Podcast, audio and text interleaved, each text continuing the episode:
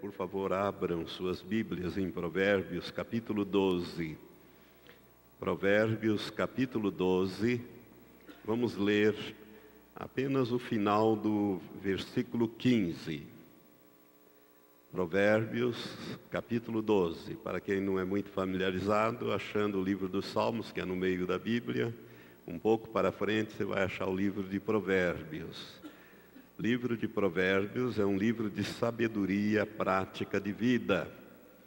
E nós devemos ler esse livro todos os dias, meditar pelo menos um capítulo do livro de Provérbios. Você vai ser muito sábio e muito feliz.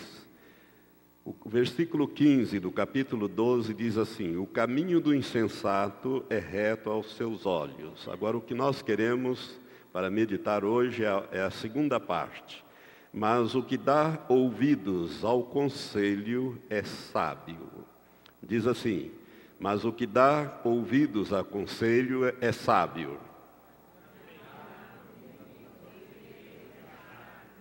Isso, podeis sentar, irmãos. Agora que você aprendeu que aquele que dá ouvido a conselhos é sábio, nós hoje vamos falar sobre Conselhos para uma vida feliz. Conselhos para uma vida feliz. E o texto que nós acabamos de ler diz: Mas o que dá ouvidos a conselhos é sábio. Pergunte à pessoa que está do seu lado ali: Você quer ser feliz? Eu creio que todos nós queremos, né? Então diga para ela assim: Então escuta os conselhos da palavra de Deus. Isto. Se você quer ser feliz, meu amado, então escute os conselhos da palavra de Deus. Por quê? O que dá, o, o que dá ouvidos a conselhos é sábio. E nós queremos hoje falar de alguns conselhos para que você seja feliz, que a Bíblia traz e que se você colocar em prática, der ouvidos dar ouvidos aqui é, não, é, é mais do que escutar. É escutar e pôr em prática. Jesus falou sobre isso em Mateus 7, quando ele diz: Aquele que ouve as minhas palavras e as põe em prática, eu, eu os considero como pessoas sábias, sensatas. Mas aqueles que ouvem a minha palavra e não as põem em prática são loucas, são insensatas, são tolas estão edificando a sua casa, que é a sua vida, sobre a areia. Então, ouvir conselhos da palavra de Deus é coisa muito boa. Por isso, se você quer ser feliz, aqui estão alguns conselhos para uma vida feliz. Primeiro conselho: viva cada dia. Diga assim: viva cada dia. Viva cada dia. Irmãos, este conselho é tremendo, porque tem muita gente que não é capaz de viver o dia. Ou ele vive numa ansiedade tremenda pelo que vem, pelo que está no futuro, ou às vezes ele vive no passado. É muito difícil, às vezes, achar uma pessoa que viva cada dia, ou que se centraliza no dia Normalmente as pessoas estão ansiosas pelo dia de amanhã.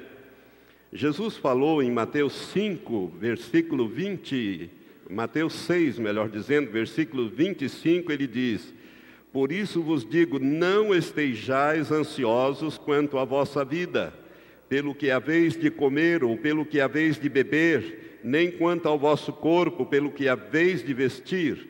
Não é o corpo mais do que o alimento, não é a vida mais do que o alimento e o corpo mais do que o vestuário? Jesus disse: Não andeis ansiosos. Irmãos, quando Jesus está falando dessa ansiedade aqui, ele não está falando da ansiedade normal, aquela ansiedade é, que nos leva a, a impulsionar a nossa vida, a levar a vida dentro de uma normalidade, a trabalhar, a buscar as coisas. Não é, não é dessa ansiedade que Jesus está falando aqui. Jesus está falando aqui, pelo texto original no grego, de uma ansiedade exacerbada, sem uma base real, uma coisa que provoca inclusive doenças, que leva a pessoa a ficar estressada, que leva a pessoa a ficar doente. Eu não sei se você sabia, mas a ansiedade mata, porque ela gera um estresse tremendo. E o estresse ele mata é, descarregando, ele é como se fosse uma pressão dentro de você, né? e ele precisa de uma válvula, e às vezes descarrega no coração, às vezes descarrega no cérebro. Então, a ansiedade, essa coisa descontrolada, ela é condenada pela palavra de Deus. Então, o primeiro conselho para que você tenha uma vida feliz é viver cada dia. O Salmo 118 versículo 24, nós conhecemos de cor. É o salmo que diz assim: Alegrei-me quando me disseram, vamos à casa do Senhor. Será que é esse mesmo? Não, eu errei.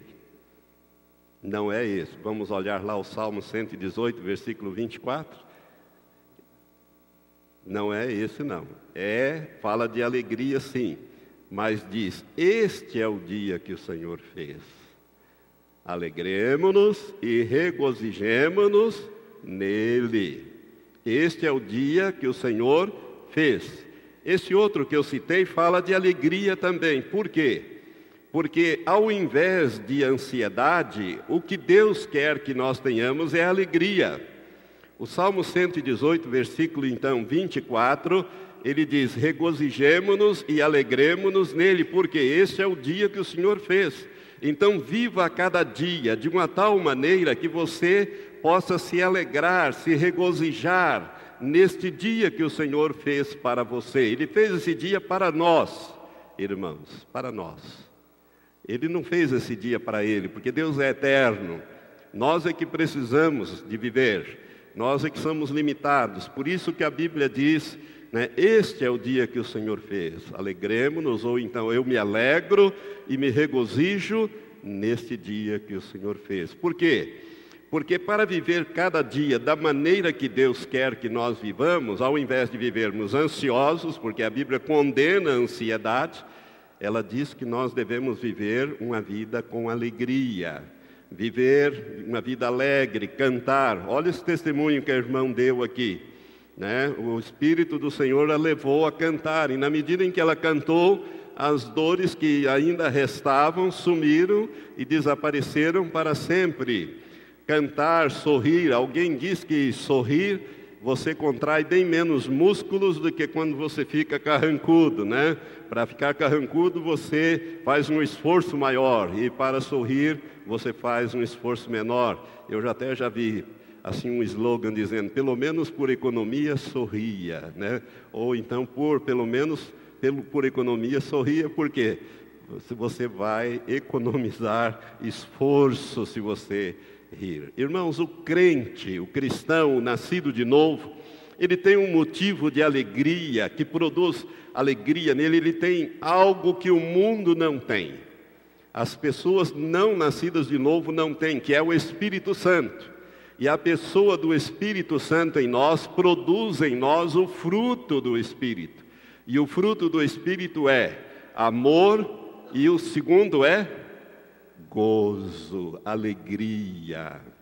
O crente é alegre, ele deve ser alegre, por quê? Porque ele sabe que aonde para onde é que ele vai, ele vai morar eternamente na casa do Pai. A nossa passagem aqui é uma passagem provisória, portanto, nós não temos que nos agarrar nessas coisas. Vamos viver o dia a dia com aquilo que Deus nos dá, né? alegrando-nos, regozijando-nos no dia que Ele fez para nós. Né? Veja bem, se você olhar para a história de Jó, se você olhar para os dois capítulos de Jó, principalmente os dois capítulos primeiros, iniciais de Jó, você vai ver que o diabo fez tudo. A história de Jó, irmão, se resume no diabo fazer tudo para levar Jó a murmurar. Se você prestar atenção, o que o diabo fez o tempo todo foi tentar Jó a murmurar, a, a maldizer. O dia em que ele nasceu e, e, e, aquela situação toda que ele estava vivendo e vivenciando. E a história de Jó é uma história extraordinária, porque Deus permite Satanás tocar na, no patrimônio de Jó, na família de Jó, e depois tocar na própria saúde de Jó. A única coisa que ele não permite é tocar na vida de Jó, no mais ele toca em tudo, e Satanás toca de uma maneira violenta e preserva somente a mulher de Jó para buzinar no ouvido, no ouvido de Jó, amaldiçoa o teu Deus e morre. Por que, que você fica aí é, mantendo essa integridade? E Jó chama de louca, de tola. E ele diz: Nós recebemos o bem, por que não iríamos receber o mal? E em tudo isso Jó não pecou com seu coração e com a sua boca. Nós temos que aprender então, irmãos, a viver o dia a dia. Viva cada dia. Quer ser feliz? Viva o dia de hoje. Não viva por antecipação, né? A palavra preocupação já diz tudo em si mesmo. É preocupar a mente com uma coisa que ainda não aconteceu. E às vezes nem vai acontecer, e pode ser que realmente nem aconteça mas nós ficamos sofrendo, sofrendo, sofrendo. Então, um conselho para uma vida feliz: viva cada dia. Segundo conselho muito importante para você ter uma vida feliz: aprenda a perdoar. Aprenda a perdoar. Eu tenho uma ministração que eu já repeti na igreja algumas vezes, está gravada à disposição, chama-se Aprendendo a Perdoar. Vale a pena você ouvir essa palavra. Irmãos, existem três princípios ou três leis espirituais importantes sobre o perdão que eu quero falar rapidamente, já que estamos em Mateus 6, nessa mesmo, nesse mesmo capítulo 6, quando Jesus fala da oração do Pai Nosso, quando ele ensina os discípulos a orar, ele fala, é, encerrando, ele destaca apenas uh, um ponto da oração do Pai Nosso. No versículos 14 e 15 de Mateus 6, Jesus disse assim: Porque se perdoardes aos homens as suas ofensas, também vosso Pai Celestial vos perdoará a vós. Se, porém, não perdoardes aos homens, tampouco vosso Pai perdoará as vossas ofensas. Aqui nós temos o primeiro princípio, ou a primeira lei espiritual sobre o perdão. Se você quer o perdão de Deus, você precisa perdoar. Você não terá o perdão de Deus se você não perdoar. Sabe, irmãos, isso aqui é uma coisa tremenda, principalmente na vida de pessoas que são duras de coração, que são implacáveis. Sabe que tem gente que vai emagrecendo, principalmente quando a pessoa sofre uma injustiça muito grande.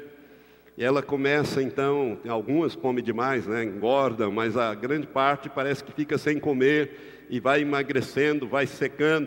E eu quero dizer para você que é necessário perdoar, porque a base para que Deus te perdoe é você liberar o perdão para aquela pessoa que te ofendeu.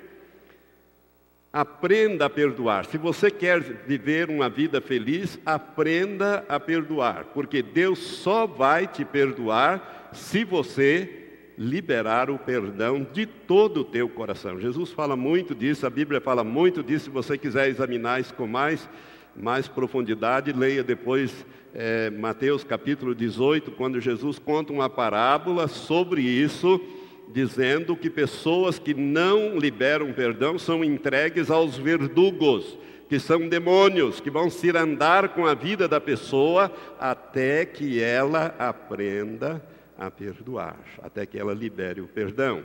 Eu disse que são três leis espirituais ou três princípios importantes aqui. O primeiro é esse que Jesus falou: você quer o perdão de Deus, então você precisa perdoar. O segundo está em 2 Coríntios, capítulo 2. Vamos abrir 2 Coríntios rapidamente. Capítulo 2, versículo 10 e 11. O apóstolo Paulo, escrevendo por inspiração do Espírito Santo, no capítulo 2, ele nos escreve assim, a palavra de Deus nos diz assim, 2 Coríntios 2, 10 e 11. E a quem perdoardes alguma coisa, também eu. Pois o que eu também perdoei, se é que alguma coisa tenho perdoado, por causa de vós o fiz na presença de Cristo, para que Satanás não leve vantagem sobre nós, porque não ignoramos as suas maquinações.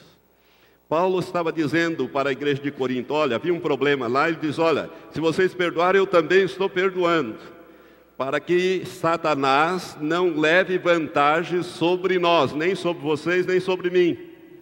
Irmãos, a liberação do perdão, esse princípio, ele é muito importante, porque a falta de perdão, ela dá legalidade para o diabo agir na vida da pessoa, seja ela nascida de novo ou não. A falta de perdão constitui uma base de legalidade para Satanás, os demônios, cirandarem na vida daquela pessoa. E se ela for uma pessoa nascida de novo, eu quero dizer uma coisa para ela, para você. Não morre sem antes liberar o perdão. Porque ela não entra no céu sem liberar o perdão. Então, irmãos, isso é muito sério. Aqui, eh, Paulo está nos informando, o Espírito Santo está nos ensinando, através de Paulo aqui, que Satanás ele tem legalidade para agir na vida de uma pessoa que não libera perdão. E o cristão ele passa a ser vencido por Satanás, para que Satanás não leve vantagem sobre nós, porque não ignoramos as suas maquinações. Sabe, irmãos, tem crente vencido por Satanás, que não cresce na vida cristã, não progride em área nenhuma da sua vida, porque está presa, porque está preso nesse laço do diabo. Se você quer ser feliz ou quer ter uma vida feliz, viva cada dia aquilo que Deus te dá e aprenda a perdoar. O terceiro princípio nós vamos encontrar mais à frente na primeira epístola de João, lá no finalzinho da Bíblia, no capítulo 4, o apóstolo João, Espírito Santo, no capítulo 4, no versículo 20, está escrito assim: Se alguém diz, Eu amo a Deus e odeia a seu irmão, é mentiroso. Pois quem não ama a seu irmão ao qual viu, ou a quem vê, não pode amar a Deus a quem não viu ou a quem não vê. Aqui nós temos então implicitamente o perdão. Sabe, amados, se você não ama uma pessoa que você vê, como é que você vai dizer que ama a Deus que você não vê? E se você não ama, é porque você não perdoa. Se você não perdoa, é porque você não ama o seu irmão. Isso é muito sério. Por isso, eu quero dizer uma coisa muito séria aqui: enquanto não perdoar, enquanto você não perdoar, amado, a sensação é como se o fato estivesse acontecendo agora. Mas quando você libera o perdão, essa coisa é jogada para trás, e com o passar do tempo, você olha de vez em quando para aquele fato, você se lembra e vai dizer: Olha, quase destruí a minha vida, ou quase destruí meu casamento, ou quase fiz isso ou fiz aquilo, fiz essa ou aquela loucura por causa daquilo que hoje é alguma coisa que não tem nenhuma importância mais na minha vida. Por quê? Porque você liberou o perdão né, na hora certa. Terceira coisa para você, terceiro conselho para você ter uma vida feliz. Você está dando ouvido a conselhos? Hein? Como é que diz o livro de Provérbios mesmo? Mas aquele que dá ouvido ao conselho é sábio. Terceiro, terceiro conselho para uma vida feliz: cuidado com a língua. Cuidado com a língua. Esse aqui eu não preciso falar muito, né, irmãos? Por quê? Porque eu já recentemente eu fiz uma ministração aqui sobre o poder da palavra, a poder em suas palavras. Mas eu gostaria de ler, já que nós estamos aqui em 1 João, volte um pouquinho Vamos na primeira epístola de Pedro. Na primeira epístola de Pedro, o apóstolo Pedro, pelo Espírito Santo, no capítulo 3, versículo 10, ele cita um texto das Escrituras sagradas. mais uma vez, diz assim: Pois, 1 Pedro 3,10: Pois quem quer amar a vida e ver os dias bons, refreie a sua língua do mal e os seus lábios não fale engano. Você quer uma vida feliz? Cuidado com a sua boca, cuidado com a sua língua. Provérbios 18, 21, que é o texto que nós usamos durante semanas aqui para falar sobre o poder da língua, ele diz que a morte e a vida estão no poder da língua, e aquele que bem utiliza a sua língua vai comer do seu fruto. Já que nós estamos aqui perto de Pedro, vamos volte mais um pouquinho Tiago. Capítulo 3 de Tiago é um capítulo que só fala sobre a guarda da língua. E no capítulo 3 de Tiago nós encontramos algumas advertências muito sérias. Por exemplo, o versículo 5 diz assim: Assim também a língua é um pequeno membro e se gaba de grande, grandes coisas. Vede quão grande bosque um tão pequeno fogo incendeia. Vamos continuar lendo até o versículo 10. A língua também é um fogo, sim. A língua, qual um mundo de iniquidade colocado entre os nossos membros, contamina todo o corpo e inflama o curso da natureza, sendo por sua vez inflamada pelo inferno. Irmãos, eu quero dizer para você que a língua pode mudar o curso de uma vida.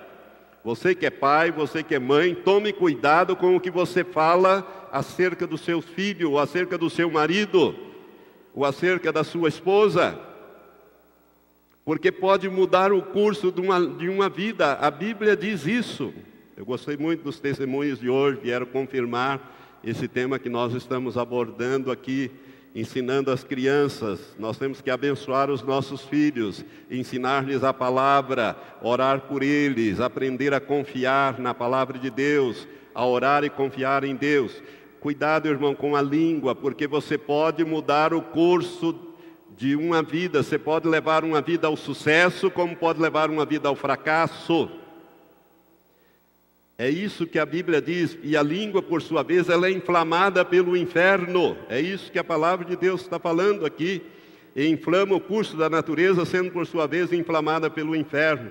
Pois toda sorte, é, vamos pegar aqui o versículo 10, 9. É, 9. Com ela, com a língua, bendizemos ao Senhor, Deus e Pai, e com ela amaldiçoamos os homens, feito à semelhança de Deus. Da mesma forma, da mesma boca procede bênçãos e maldições. Não convém, meus irmãos, que se façam assim. Então, falando da língua, irmão, se você quer ter uma vida feliz, tome cuidado com aqui, com a tua língua. Cuidado, cuidado, cuidado com o que você fala. Amém? Quarto conselho para você ter uma vida feliz, nós temos que andar. Sonhe.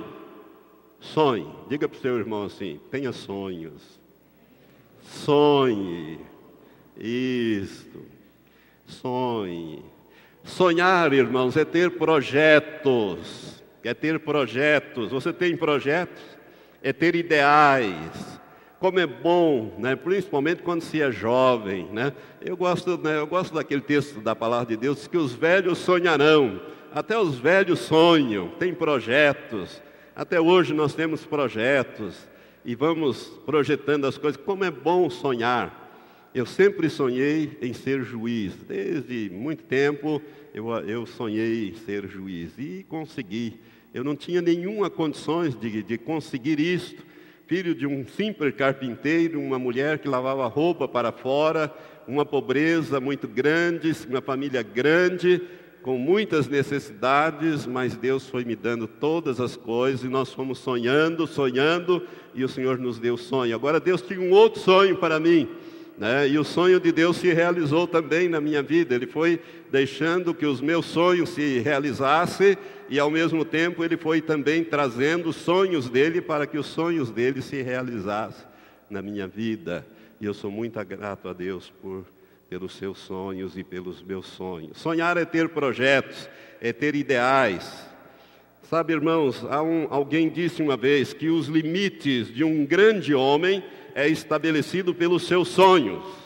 Diga assim: os limites de um grande homem é estabelecido pelos seus sonhos. está aí. Sabe, irmãos, Neemias sonhou em reconstruir Jerusalém e reconstruiu Jerusalém. Não é isso? É só você ler o livro de Neemias. Se você olhar, por exemplo, para aquela mulher em Marcos capítulo 5, aquela mulher que tinha aquele fluxo de sangue, aquela mulher sonhou em ser curada.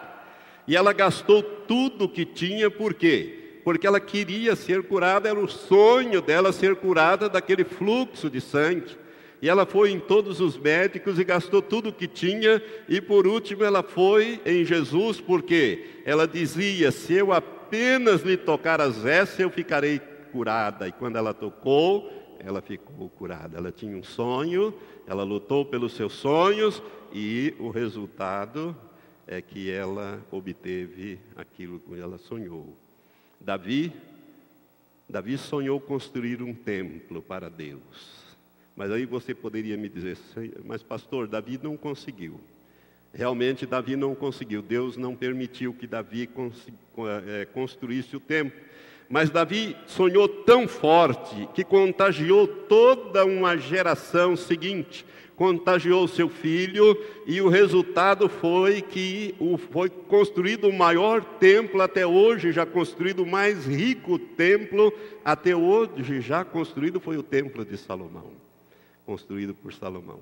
Sabe, irmãos, pode ser que os seus sonhos não se realizem com você, mas vai se realizar com seus filhos, vão se realizar com as pessoas que você vai contagiar na medida em que você sonhar. Por isso é importante que você sonhe os sonhos.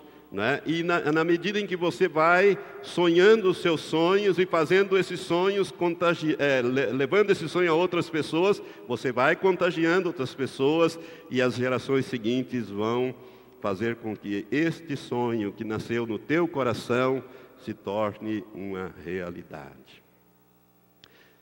Quinto conselho para uma vida feliz. Está muito ligado ao sonho. O quinto conselho é: tenha atitudes certas. Diga, tenha atitudes certas. E haja. Isso.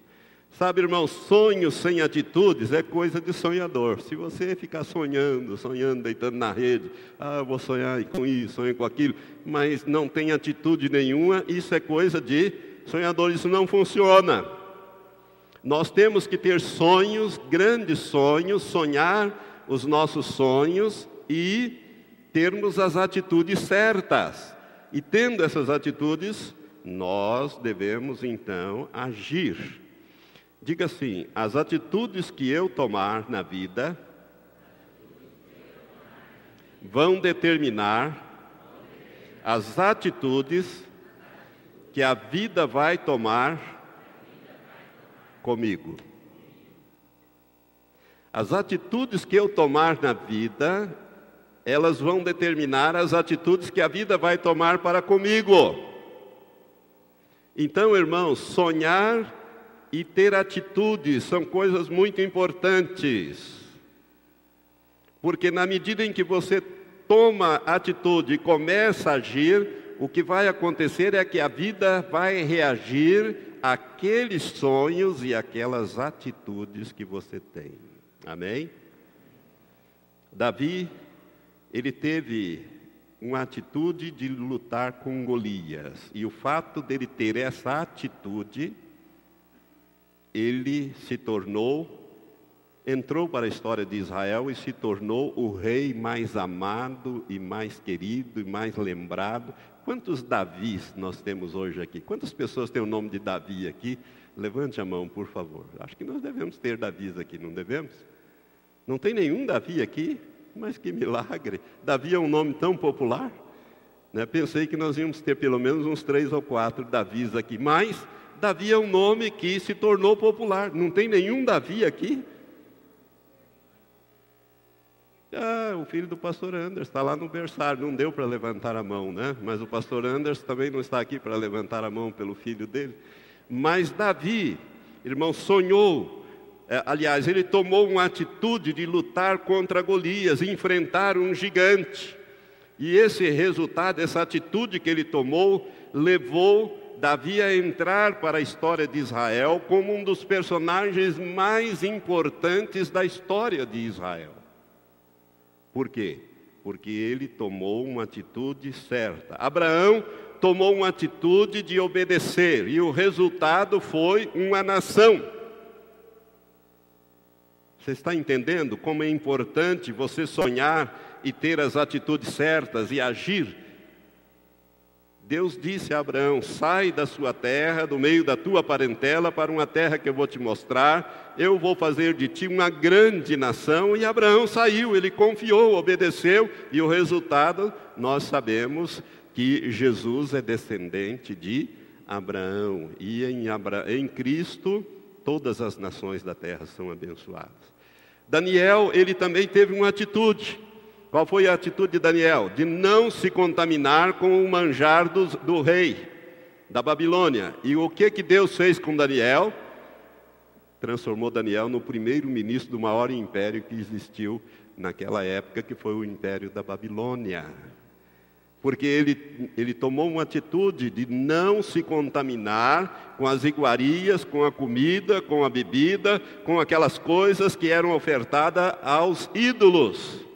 Ele resolveu comer legumes e beber água, e o resultado é que Deus abençoou e deu a Daniel sabedoria e aos seus colegas, Sadraque, Mesaque e Abdinego, dez vezes mais do que todos aqueles que foram treinados naquela faculdade. E o resultado é que Daniel se tornou o homem mais importante do reino da Babilônia e também do império Medo-Persa que se seguiu.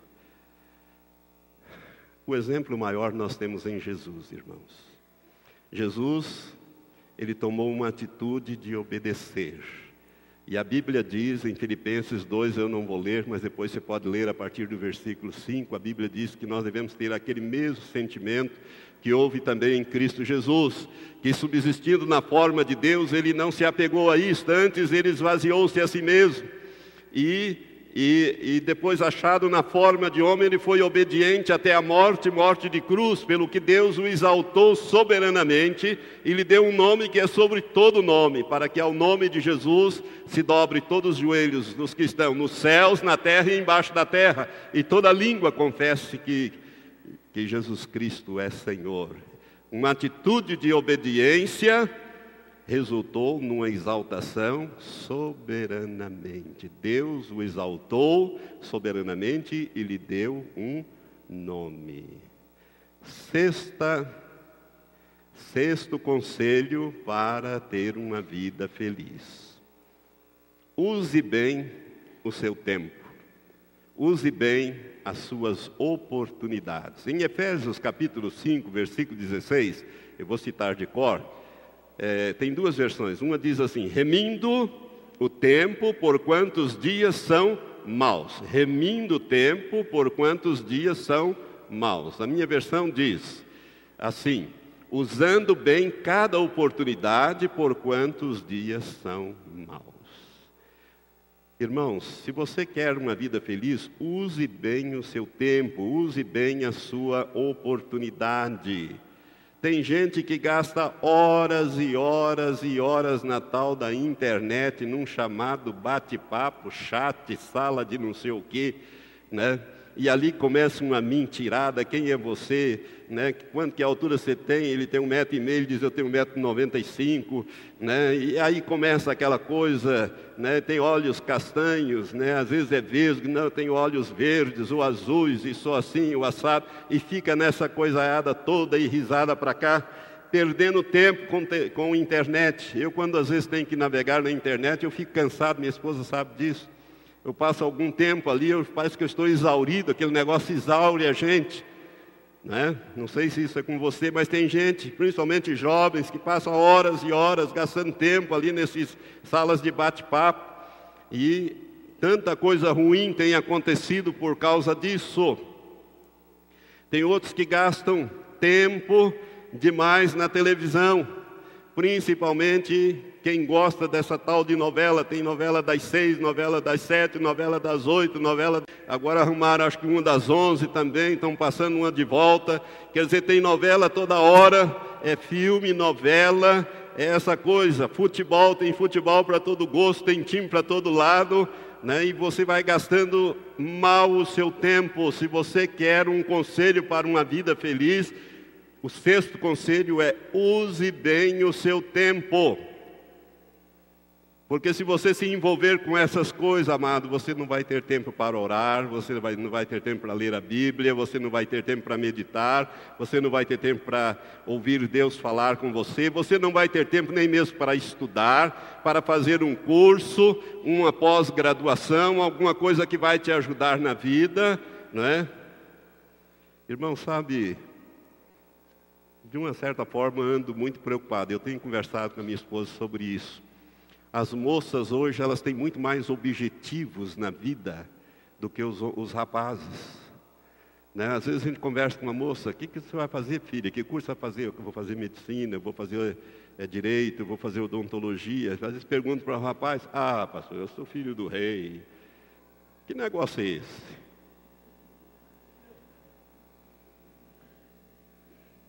Que negócio é esse? Não é assim não. Não é assim não. O rei Jesus, o rei Jesus disse assim: Meu pai trabalha até agora, e eu trabalho também. No reino de Deus não entra vagabundo, não. Que negócio é esse? Deus nunca chamou, irmãos, pode olhar todos os homens e mulheres da Bíblia que Deus chamou para trabalhar no seu reino, nenhum deles estava vagabundeando, fazendo né, de papo para o ar, não. Se você olhar a chamada de Isaías, é, a chamada de, de, de Elias, é, Eliseu, você vai ver que Eliseu estava arando com doze juntas de bois, quando Elias chegou e jogou a capa sobre ele. Ele disse: Espera aí, deixa eu, deixa eu fazer algum um sacrifício aqui, fazer uma festa, uma despedida, despedida do meu pai, depois eu vou te seguir para sempre. E seguiu. Estava trabalhando, Deus sempre chama pessoas trabalhadeiras, trabalhando, ocupada. Quando fui chamado, eu estava trabalhando e trabalhando bastante. Então, irmãos, é assim que. Então, eu fico muito preocupado. Hoje, as moças, as mulheres estão ocupando os cargos que poderiam ser ocupados pelos homens, né? E às vezes estão ocupados pelas mulheres e as mulheres estão sendo deslocadas que poderiam estar em casa cuidando dos seus filhos, dando uma estrutura a essas crianças, para que não saiam crianças aí é, todas desestruturadas, né, inclusive viciadas. As mães abandonaram o lar, por quê? Porque os homens têm, não estão dando conta do recado. Antigamente se perguntava para o menino: o que, que você quer? Ah, eu vou ser médico, eu vou ser isso, eu vou ser aquilo. Né? Hoje vai perguntar para a criança, ele já nem, nem sabe mais. Sabe, irmãos, use bem o seu tempo, cuidado. E por último, para encerrar, que nosso tempo já está esgotado. Sétimo conselho para uma vida feliz. Priorize Deus na sua vida.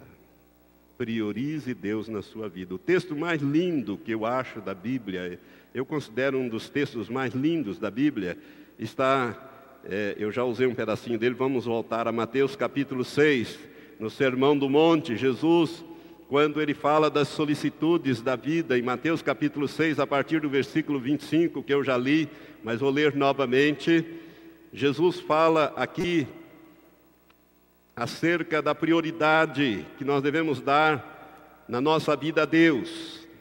Capítulo 6, a partir do versículo 25, Jesus falando, ele diz: Por isso vos digo, não estejais ansiosos quanto à vossa vida, pelo que haveis de comer ou pelo que haveis de beber, nem quanto ao vosso corpo, pelo que haveis de vestir. Não é a vida mais do que o alimento e o corpo mais do que o vestuário? Olhai para as aves do céu, que não semeiam, nem ceifam, nem ajuntam em celeiros, e vosso Pai as alimenta, vosso Pai celestial as alimenta. Não valeis vós muito mais do que elas? Ora, qual de vós, por mais ansioso que esteja, pode acrescentar um côvado à sua estatura? E pelo que haveis de vestir, por que andais ansiosos? Olhai para os lírios do campo, como crescem, não trabalham nem fiam, contudo vos digo que nem mesmo Salomão, em toda a sua glória, se vestiu como um deles. Pois se Deus assim veste a erva do campo, que hoje existe e amanhã é lançada no forno, quanto mais a vós, homens de pouca fé?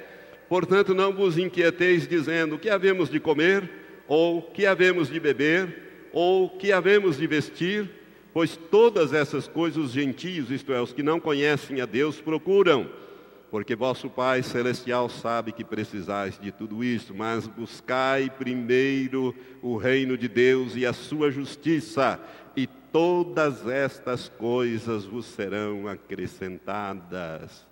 Não vos inquieteis, pois, pelo dia de amanhã, porque o dia de amanhã cuidará de si mesmo, basta a cada dia o seu mal. Aqui estão, irmãos, conselhos sábios de sabedoria para você ter uma vida feliz. Siga esses conselhos e você vai ser uma pessoa feliz. São conselhos extraídos da Bíblia, não são conselhos meus. São conselhos de, da palavra de Deus. Irmãos, aqui, olha, Deus coloca de uma maneira gloriosa, Jesus coloca tudo aqui, ele diz, olha, Busque o primeiro reino de Deus. Todas as demais coisas, Deus sabe que você precisa e Ele vai prover para você. Você pode confiar nisso? Se você pode confiar, levante-se agora, levante as suas mãos para os céus, num gesto de gratidão. Comece a agradecer a Deus por essa palavra que você ouviu nesta noite.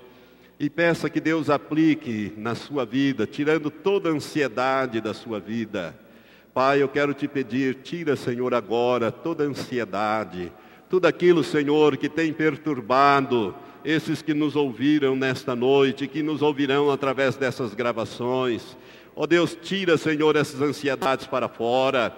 Que nós sejamos, ó Pai, façamos como a tua palavra diz, levemos em oração e súplica as nossas necessidades, façamos conhecidas diante de ti pela oração, pela súplica, com ações de graças, porque, Senhor, o Senhor haverá de cuidar de nós, o Senhor haverá de suprir cada uma das nossas necessidades, segundo as tuas riquezas em glória, conforme está escrito em Filipenses capítulo 4. E o Senhor é Deus de palavra, o Senhor vela sobre a tua palavra para cumprir, e o Senhor deixou-nos essas escrituras nas quais meditamos nesta noite. Por isso, Pai, nós queremos levar uma vida feliz, uma vida estribada totalmente na tua palavra e nos teus conselhos, porque eles são sábios, eles são sábios, eles são conselhos que nos levam à vida eterna. Muito obrigado, Pai. Eu quero abençoar esta congregação e os que estão me ouvindo pelo rádio, pela internet com a penetração desta palavra e a mudança nas suas vidas, em nome de Jesus. Amém. Amém. Graças a Deus.